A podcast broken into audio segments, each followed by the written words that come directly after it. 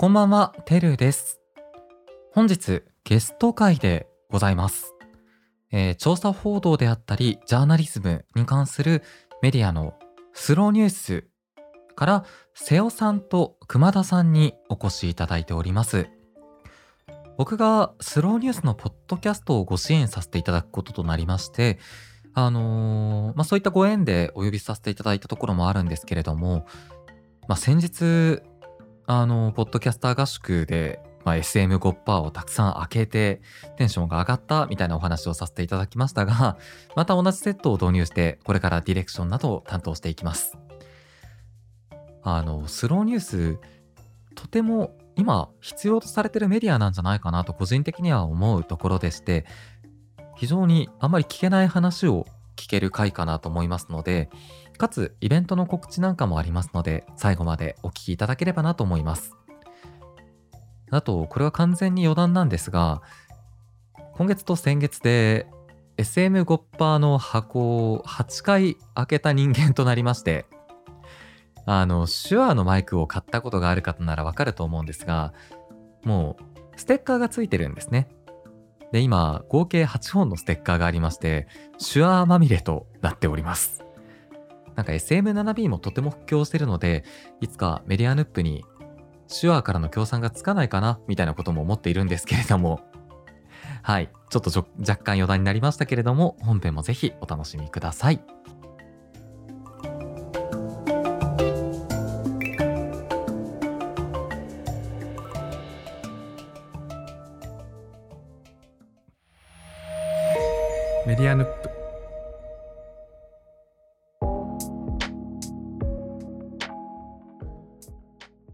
では、早速ゲストの紹介です。よろしくお願いします。えっ、と、よろしくお願いします本日、瀬尾さんと熊田さんに来ていただいております。お願いします。よろしくお願いします。よろしくお願いします。びっくりした。意外と優々しいですね、熊田さん。ぬるっと入ってしまって。あの名乗りを上げるところからなんかやるのかなと思ってたんで。そうなんです、はい今今今のままだと瀬尾さんが今誰だか失礼しました、瀬尾瀬尾です。スローニュースの瀬尾です。よろしくお願いします。よろしくお願いします。はい。あのコンテンツプロデューサーやってる熊田と言います。よろしくお願いします。よろしくお願いいたします。あの今日はあのスローニュースのお二人にちょっとゲストを来ていただいてなんかいろいろ聞いてみようかつその練習試合はい。をしてみようってことなんですけどおこれ何の練習試合かというとね。今月の半ばにあるあのスローニュースのイベント？これあの僕からするとなんか新たな旗揚げのイベントに見えるんですよねああタイミング的に。まさにその通りですよ。ああの読み放題のアプリがまあ一旦クローズした後に、まあ、表に出てくる1個目の大きなイベントっていうか、だと思うのでちょっとこれがどういう成り立ちで始まったのかってことだとかあとそのスローニュースガレージって言葉が新しく出てきますよねちょっとその辺をちょっとご説明いただきたいなあという感じなんですけどありがとうございます。あの僕たちのスローニュースはですね、あのもともとまあ調査報道のエコシステムを作るというのが目的で始まった会社なんですよね。で、まああの調査報道ってこなんつうかピンとこない方もおられるかもしれませんけど、まあ簡単に言えばこう取材にすごいこう時間のかかるようなまあ記事ですね。うんうんうんでこういうものがこう次々に生まれてくるような環境を作りたい。っていうのが、まあ、僕らスローニュースのうんこう目指す世界なんですよ。でネットの世界でよくあのこたつ記事って言われますけど、よくあの、えテレビ見ながらこう書いてる記事とかあるじゃないですか、うん。こう誰がこんなこと言ったみたいな。ーい。ろんなことで言われます。いろいろ言われますよ。ありますよ、まあ、まあそういう派も、ね、結構あったりしますけど、うん。まあ、それの真逆でもうあの、まあ、とにかくもうあのいろいろ調べ上げると時間をかけて、でその中でこう作り、えーまあ、いろんな事実関係をこうこれが本当に正しいのかどうかとかあの、まあ、いろんなこう、えー資料に当たったりとかですねあるいは当事者に当たったりして、うんこう調べ上げたあの記事あの、こういうものがあのきちんとこうネットの中にも、うん。あのあるいはネットに限らずこう雑誌でもね、本でも次々出てくるような環境を作りたいなというのがスローニュースという会社なんですよね。で一旦僕らあのいわゆるサブスクサービスっていうのを、えー立ち上げたんですけどもあのこれに関してはまあクローズしました。でだけど、えーむしろろこれは僕ら、まあ、次のチャレンジをしようというのがこう狙いでして、うんでさっき言ったこうエコシステムをじゃああのこう作っていくためには、まあ、あのどうあるべきかということをですね、えーともう一度と改めていろんな実験をしながらうんこう考えていこうということを今やってるわけですね。で、まあ、その実験場としてあのこのスローニュースガレージあーなるほどあというそれがガレージなんですね。そうなんです。スタートアップはガレージから始まるみたいなね。ああそんなそういうことですね。じゃあ何かのサービス名っていうよりかはそのこの取り組みその新しいことだからもう一回リスタートしようっていうそのあれに名前がついてるみたいな。おおっしゃる通りですね。うんだからあの僕らが今いろんなことを手掛けてるんですけど、えっ、とまああのこの今取り組んでるこうポッドキャストもその一つですし、あ確かにガレージ感あります。うん確かに。確かに。そう。こだれなんかあの雰囲気ガレージっぽいでしょ。うん確かに。そうですよね。うん。ガチャガチャした感じが。うんうんうん。であとまあいろんなツイッターで情報発信をしたりとか。うえーあとまあイベントをやったりしてでそこで、あのまあ、いろんな議論をしていったりしようとかですね、あのあと熊田さんは引き続きあの、えーいろんな調査報道のやり方のスクールみたいなことをこうやったりしてるんですけども、うん。まあ、そういうのも含めてこう、えー次の調査報道の形をどういうのを作ったらいいのかというのをちょっと検討する場にしたいと思ってます。そうなんですよね。ガレージですからね。あの あれ4月のイベントは、うんあのどういうその中身っていうかそうなんです。えっとですね、これは、あのー丸の内のですね、えーハップカフェというカフェがあってですね、あの、ここ素敵なカフェなんですけど、あの、ここが協力をしてくれて、えー7月の、えっと、12日、12から21です、そうですね、12日から21日まで、えー丸の内のハップカフェをか借りてですね、うん。えー Web3 かけるスローニュースガレージというですねうん、こうイベントをやります。これはカフェでですね、行くといろんな展示があってですね、こう、まあ、調査報道は何かとかですね、次はい。僕らがどんなことを考えてるのか、ちらちらちょっと見えるような感じの雰囲気のカフェにしてます。そうなんですね。あれ？その連日イベントがあるわけじゃないですよね？イベントはね、うん。実は、えーそのカフェでは、えーパネル展示みたいなのをしてて、で、その中でですね、え2回、うん。えーイベントをやります、うん。ちょっとイベントの中身は熊田さんに紹介をしてあげた方がいいかな。あじゃあイベントの中のうん。はい。僕からですね。あの あのえっと夜にトークイベントをえっと2回やります。うん。でまず15日ですね、えーに、えー夜19時から、えーっとベリングキャットとオープンソースジャーナリズムっていう形で。今、オシントっていうのがすごくこう話題になってますよね、うん。あのオープンソースインテリジェンスっていう、世界中のジャーナリズムが、まあ、ちょっとその新しい手法で変わっていくっていうことで、これってオシントって言葉って結構今、別にジャーナリズムの世界だけじゃなくて、うん。それこそあのハップがある丸の内のビジネスマンの方なんかにもすごく関心持たれてるんですよね。で実はね、オシントって歴史古いんですよ。ヒストリー・オブ・オシントっていうのを Google とかで聞いたりするとう、ん最初オシントの始まりは必ず1941年だって始まるめちゃくちゃ古いですね。今だからベリング。グキャットっていう、要するにウクライナ侵攻で有名になった、うんうんあの謎あのオランダに本部があるジャーナジャーナリストっていうかあの、うんうんえー、と調査集団の人たちで、今一躍有名になってますけど、うん。要するにネット上にあるあのオープンソースで、えー、と調べていくって新しいやり方なんですけど、でも実はオシントって概念自体は結構古くってうん。でそれが進化してきて現代的なオシントになったんですよ。あ。それで言うと第二次大戦中のそうです。その41年ってことはそうです。その間に編み出された。諜報機関がやってたことなんですよ最初。国とかいう話なんですよ。うんでそういうののいろんな積み上げで、うん。うん実はあの日本のいろんな機関もやってますし、うんでそのオシントの実はあの新しいようで古いあの歴史的な経緯みたいなのを、うんうん。まあ、ちょっとそういうのをずっとやってきた僕なんかが NHK 人もやってきた私なんかが喋るんですが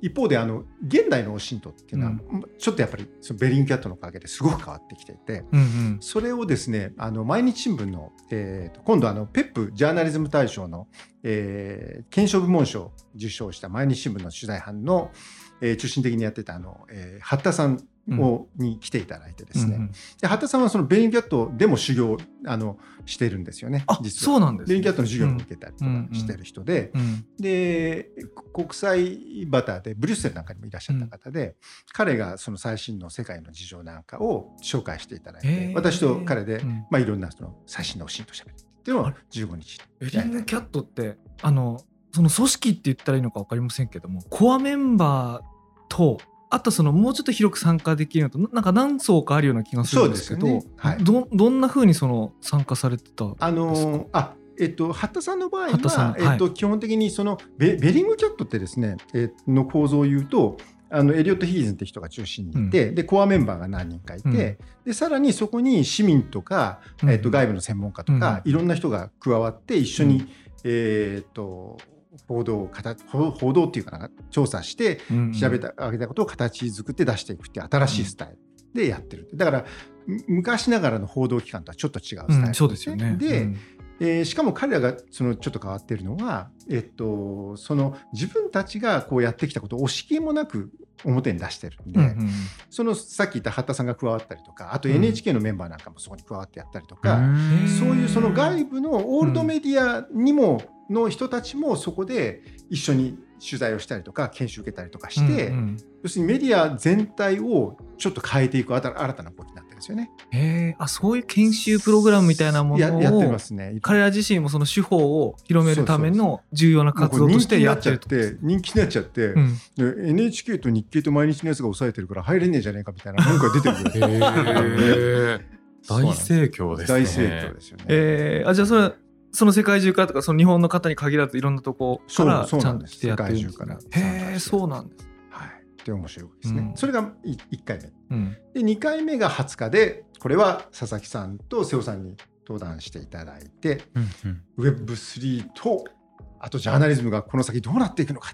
まあ、あのそねこれまでねあの聞けないあのなかなか Web3 ってこんだけ話題になってて 僕あのあの何にも知らないふりで今まで聞いてましたけど 一応出ることは僕もさすがに知ってたんですよ 瀬尾さんと当日何話すかまだき打ち合わせしてないんですよ。そうですね。うんロー打ち合わせですね、まだね。こうそうベリングキャットとシントの話みたいにこうバーってそういうのね固まってないんですよね。いや僕はね、うんもうあのこれテーマ Web3 とニュースの未来っていうテーマなんですけど、もうあの佐々木さん大輔さんにこう胸を借りようと思ってですね、うん。あのちょっといろいろ聞いてみたいと思ってるんですよ。はい。であのやっぱりあのこのスローニュースをですねまあ一旦僕らもサービスやった中ですごい感じたのは、うん。こういうさっき言ったこう調査報道みたいなものって、まあ、調査報道っていうとなんかすごいジャーナリズムの世界のなんかこう、えーなんかガチガチのジャーナリストがやってるような狭い世界みたいな感じがするんですけど、うん。でやっぱりこれって結構やっぱ社会的インパクトがあって、うん。結構やっぱり世の中に、まあ、知られてない不正を暴いたりとかですね、うん。あるいはあの世の中の苦しんでる人の問題を取り上げたりすることによって、まあ、社会問題の解決につながったりするということで、うん。結構これを応援したいっていう人とか、うん。あるいはこう自分もそういうのに参加したいと思ったりする人もかなりいるっていうこともわ分かったんですよね。うんうんうん。でやっぱりそれを僕らが調査報道とか、うん。あの新しい時代を作るっていう時にやっぱそういう人たちも一緒に参加してほしいなと思ってるうんわけですよ。うんでそれを考えた時に今、まあ、お起きてるこう Web3 の世界で起きてるような仕組みがですねうんあの有効に使えるんじゃないかなと思ってるんですよね。いわゆるこう UGC っていうかコミュニティっていうかそういう参加を促して、うん、あの強く結びつけるものとしての Web3 とかっていうことですよね。おおっしゃる通りですね、うんうんうん。だから結構やっぱりそのジャーナリズムの問題点って、こう作る側も、うん。ジャーナリストの側もこう、うん。あるいはそれを読む側とか取材される側も一歩間違えると,、うん。えっと他人事になっちゃうというか当事者性が薄れちゃうところがあると思うんですよね。うんででもジャーナリズムはそもそも、えーこうマスコミがやってる問題じゃなくて、うん。やっぱりこれは社会に、えーを変えようとするある種の運動でもあったりするわけですよね。うんうんうんでであるならばジャーナリストもそうだけどやっぱりそれを見てる人も当事者であったりするので、うん。やっぱりその当事者があのやっぱりうまくこのプロジェクトに参加してもらう。うん。でそのことによってこうジャーナリズムが例えばあの独りよがりになりがちなところをね、うん。そうしないでやっぱりちゃんとうん。やっぱり本来のこう世の中に立役立つような、まあうん方向に持っていったりとか、うん。あるいはこうジャーナリストだけじゃカバーできないいろんな情報を入れたりすることによって、うんよりこういい、うん。あのコンテンツを作るようにする、うん。まあ、そそういうことをしようとしたときにただ情報を集めるだけじゃなくて Web3 のテクノロジーを使ってやっぱりこう、うん。えーその情報提供だけで参加する、あるいはも場合によっては例えばそのコンテンツと一緒に所有するみたいなですね、うんうん。そうですね、うんそういうこともできるとこう面白いなであ新しいジャーナリズムになるなということを思ってるんですよ。うんうん、でそんなこと言ってるけど僕はどうしていいかわからないんで それはちょっとそうですね。どうしたらいいんですか大輔さんって聞こうと思ってるあ、なるほど。いや、これを喋ると当日のあれになりますけど、でも あ、でもなんか分かりました。あ、うんでも、そうですよね。うんでもなんか今、今パッと思い浮かんだ例が、別にお Web3 じゃなくてもなんかそういう例って、あの、あるよなってなんか思って、あの、ついこの間もはい瀬尾さんにお話しした、なんか身近な、あの、事例で言うと、あの、えっ、と、地域の、うんその地方都市のその市長選の時に、その地元のこうに住住んでる女性たちが、うんその YouTube のコンテンツというアウトプットに向かってこの取材とはい。イベントとそのへ編集みたいなものをこう自分たちの手で手で作り上げてやってかつそのメンバーが集まってる定期的な Zoom ミーティング？月に1回の Zoom ミーティングとかもなんかうんうんうん。行われてるこうってのがあったんですけど、うん。なんかほんとこう誰の助けも借りずに自制したなんかこう調査報道うんとしかもそれの連続した活動うんうんにこうなってて、あこういうのって本当にあるんだなって僕お驚いたんですよ。でそれは何で起こったかっていうと、そのコロナ禍はのい。影響もあって、うん。Zoom っていうツールがまあ使い慣れた。しかもそれって同じ地域に住んでる人ですよ。ちょっとだったらカフェで会いましょうよって言ってもいいような間柄だったんだけどでも地方に行けば分かりますけどあのそれなりに広いからうん。じゃあちょっと1時間集まってカフェでお茶なんて言ってもめんどくさいんですよ。ね。地方においてもその Zoom みたいなものが人を結びつける力になったり、あるいはその YouTube に動画編集するって言ってもみんなスマホで編集するんですよね、でもそれで十分じゃないですか、うん。十分なクオリティのものできるんで。でそうした時にそれを最終的に Twitter とかねあの Facebook とか Instagram で見てくださいって広めるんですけども、それもかなり見られるわけですよね。あそうです。ねこんだけ道具立てが整ってると、こういうことが自然と起こるんだなと思って。いやありますよね。だから、うん。なんかこう、ジャーナリズムっていうと、こうなんかマスコミの世界の出来事みたいですけど、例えば、あのーあのマンホールのね、うん。あのーこう状態をこう、うんえーアップしていくサービスって話題になってるじゃないですか。あのなんかうんみんなみんなに撮ってもらってやるやつですそう。そうそうそう、んんあるある種のゲーミフィケーションで、うんえっと各地のマンホールの状態をこう写真にアップしてもらってでその中で、えっと、例えばマンホールの破損した状況なんかも調べ上げていくっていうのをやったりしてるんですけどあれってあのジャーナリズムなんてことも全然使ってないですけど、うん。あれってジャーナリズムですよね。あね。あれもジャーナリズムって言っていいんですか？そうですよね。あなるほど。うん。結局やっぱりそれはし社会課題の解決で、うん。であのー要するにいろんな情報を集めてきてこうん。う市民からいろんな情報を集めてきてでどこが問題なのかという突き詰めるっていう意味なんで、うん。あれも僕はもうあ新しい形の実はジャーナリズムだと思うんですえーなるよね。ほどね。うんだからそういう意味で言うと、なんかこう、従来型のジャーナリズムっていうのが、やっぱりそのマスコミの世界の中だけで閉じてるように思われたかもしれないけど、やっぱりその、あの、本来この新しいテクノロジーができてくるんで、うん。あのもっともっとこうみ,、うん。みんなにあの利用してもらえる、うん。ああるいはその課題解決もうん。もっともっとこう広いことでできるですね、のがまあ新しいジャーナリズムだろうとは思ってるんですよね。大丈夫ですかもうイベントの話。あととになること大丈夫ですか？イベントでもう話すことなく。なっやばい、やばい、もうちゃんといい僕今いいとこで。いいいいイベントの打ち合わせになってるな。いい打ち合わせになってる。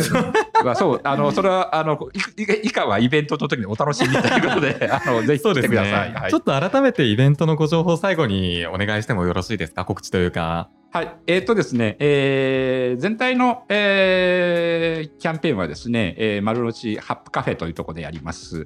あのーぜひ、あの来場ください。でそして、えっ、と、その中でですね、えっ、と、トークイベントはですね、えーまず第1回は、えーと7月15日に、えー行います。7月15日、19時半？19時です。19時からですね。え会場18時半、はいえー開始19時です。あそうです、19時からなんで、えっと、ハップカフェに来ていただけると、えーはいもしかすると申し込みサイトもあ事前にできるんですね。事前にあの、えー、と PTX で申し込みあ、PTX で申し込みうんぜひ15日金曜日ですね。はい。えーそして、えっと、Web3 のイベントはえー22日ですね。22日。7月20日20日のだ水曜日です。20日早20日の水曜日速間違えうんうんえー Web3 のイベントは20日ですね。うんうんえー20日のやはり19時からです。こちらも、えー PTX でですね、えー申し込みができるようにします。えー会場はあの丸の内ハッハップカフェの、えー会場を用意していただいてますんで、えーぜひご来場いただければと思います。なんと両方ともですね参加費無料無料 無料ですよ。そうですね。リアルででも席が限られてるので、そうお早めにという。40席しかないんで、はいあのぜひまあそうですね。申し込みください。なんかあとあれオリジナルの何かもあるってそそういううふうに。カカフェにはオリジナルメニューもあスローフードのそうなんですよ。もうカフェでですね、もう独自のメニューがガンガン出ててですね、えすごい。えーこの期間だけ？すごいんですよね。あの小泉武夫先生の、うんえー発酵の第一人者ですね。そう発酵の。うーん。それの使っえた小、泉先え竹雄先生の？はい、レシピを、うんあの参考にあリスペクトさせて作ったですね、はいはいはいえーとえーネバネバ丼でしたっけ、ねあのカレーと丼がありますので、はい、もうお楽しみにと。いうえへー。ーあります。えーそしてあのコーヒーもですね、あの飲み物もですね、あのこれはあのスローニュースでいつもお世話になってるスローニュースのオフィスに。うんスローニュースのオフィスってスマートニュースの中にあるんですけど、そこであの地球コーヒーというですね、あの専用の、そこでしか飲めない、うん。えーコーヒーがあるんですけども、そのバリスタの方でコーヒーがあるんですけど、そこの特製水出しコーヒーとですね、あら。あと、レモネードがですね、もう特別に その日だけ、この期間だけ、丸の内で飲めます。スマートニュースの社員と同じものが飲める。飲めますうんスローニュースだからスローにちなんだメニューにしました全部手間と時間かかってるような むっちゃかかってますよ。もうなんかね、あのハップカフェの人はこれ作ってると採算合わないですよね。と言いながらだって作コーヒー一杯出すのに 18時間かかってますよだってこれそうですね とてつもない。もうね、本当に採算度外視っていうのはこういうことなのかっていうぐらい。あのすごいなハッ参加したら無料ですと。無料だけど来て買ってってほしいってことですよねこのすごうんくしかもそれでも別に利益も出そうにないっていうのが素晴らしいですね。もうすで来ていただくとあの、えー、と最近のノンフィクションとか調査報道の大体2010年あの古い名作もあるんですけど2011年ぐらいからの最近の動きが分かる、えー本の展示があってうん。それも読みながらうん。お茶をその地球コーヒーが読めると。あことはあの今、えっとドキュメンタリーのあの名作が、えー都内各地なんかでやってるのの、えっと予告編書き集めてきたきたので、うん。会場でずっと流してますので、えーあ映画の？ドドキュメンタリー映画の、はい、あそれはいい今何見ようかなっていうのをそこで、あの見ながらお茶していただくこともできます。はい、ぜひ。ちなみに僕も駒田さんもちょくちょくあのカフェに顔を出してますので、なるべく見かけたら声をかけてください。会える編よ、集者に会えるカフェ。そう会いに来れる編集者です。はい、ぜひ、あの、お越しいただければと思います。というところですかね。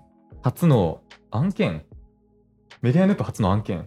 案件じゃないこれ練習試合ですね。この練習試合瀬尾さん、熊田さん、ポッドキャスト界に羽ばたかせるためのあー練習試合あ練習試合。ありがとうございます。踏み台にしていただきたいっていう。ぜひイベントの方にもお越しください。というわけで、ゲストに今日は、えーお二方に来ていただきました。えー熊田さん、えー瀬尾さんと熊田さんに来ていただきました。ありがとうございました。ありがとうございましたありがとうございます。